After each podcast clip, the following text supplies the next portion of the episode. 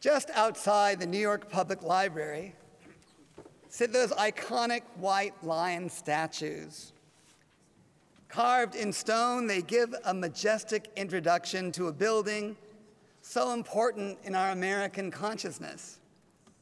It's not a center of economics or government, but instead represents the power of democratic access to learning in a marquee American city, the gateway to this country for so many of our ancestors who were seeking freedom, but also seeking opportunity.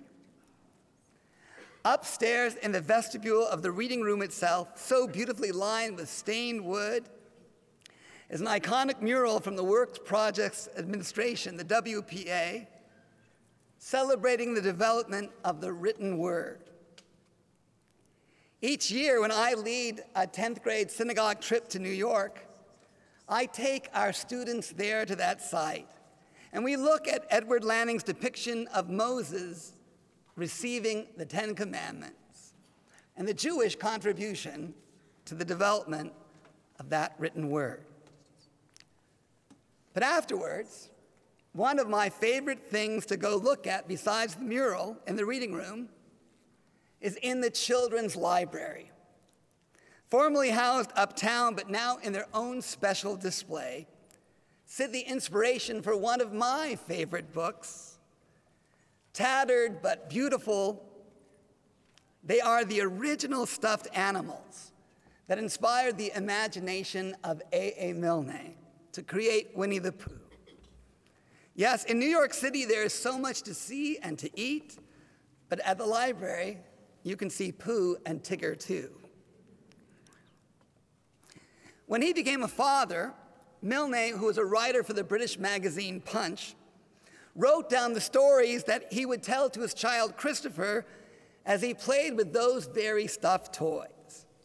These fabulous works of children's literature have touched so many. And it is amazing to me that one can casually visit these unaware celebrities there in that magnificent library.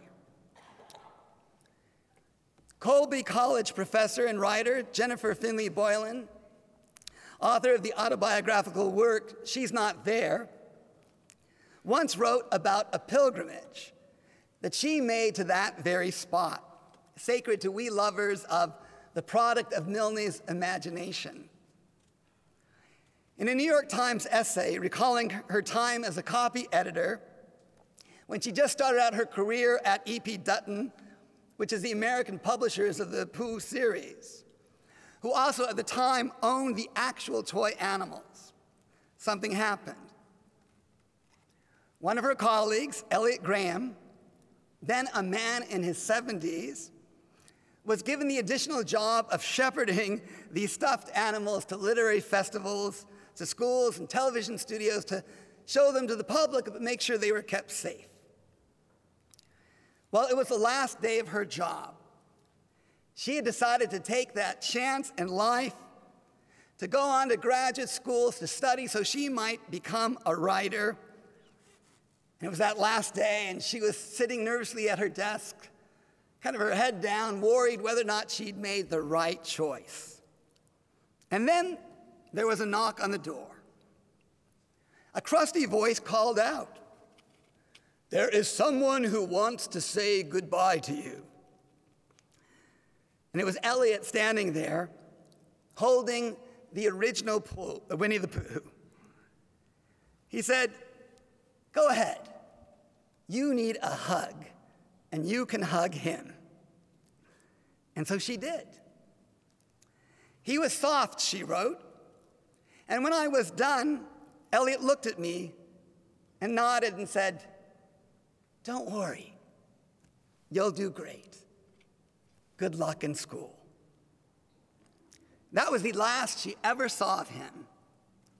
Well, over the years, she thought about Elliot once in a while and thought about that moment of encouragement. She wished that she'd called him to, to let him know about her life journey. But of course, he had died years before. And so she stopped at the library where Pooh and Tigger and Piglet and Eeyore now live. And she found herself tearing up. She had just gone on a journey. She'd walked by all the places in Midtown where she used to go with her father for lunch, the Daily News building where she had worked, the Lollipop Street clock at 43rd and 5th, where she and her sister used to meet.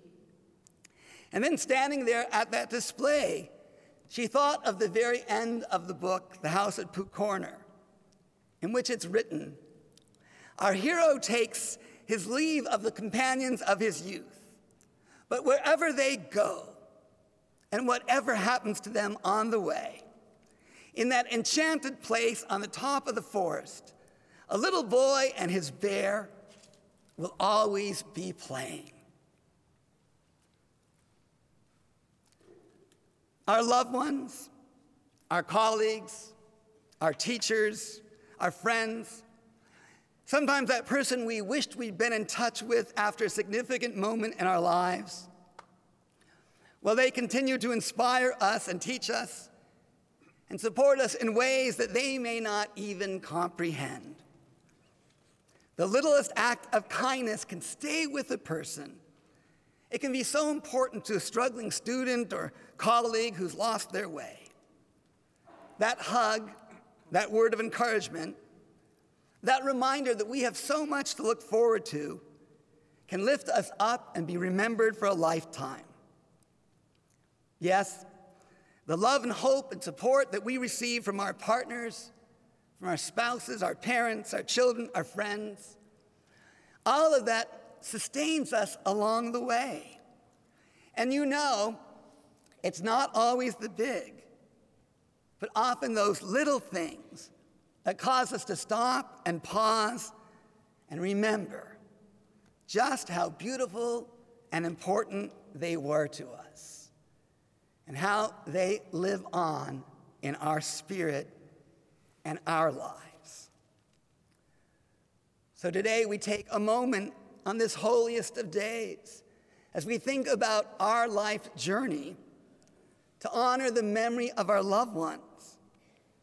And in so doing, we painfully acknowledge that life is not static, that it's limited, that we have but a short time here to embrace its wonder and its beauty. And it's in the relationships that we make that we add so much vibrancy and meaning to who we are who we can yet become, and how we add that vibrancy and meaning to others as well. I know that you wish that those who'd been so important to you knew just how much you still love them, or just how grateful you are to them for helping you, for being there for you at that moment, for bringing you joy and support. And so let us honor their memories as we say El Malei and Kaddish for them.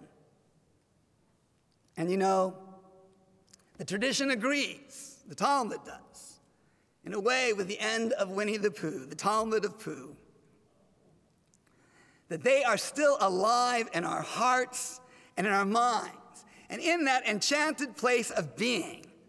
A part of us always, as we remember them, still playing, still teaching us, still inspiring and guiding us to be the people who, in time, we know that we too should be, who can bring joy and hope and inspiration through our acts of love and kindness, not just to those to whom we are close, but to that young woman in the cubicle down the hall who's thinking about her future.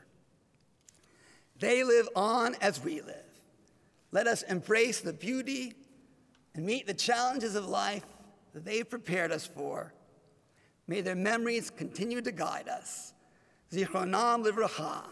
They are an abiding blessing. Amen.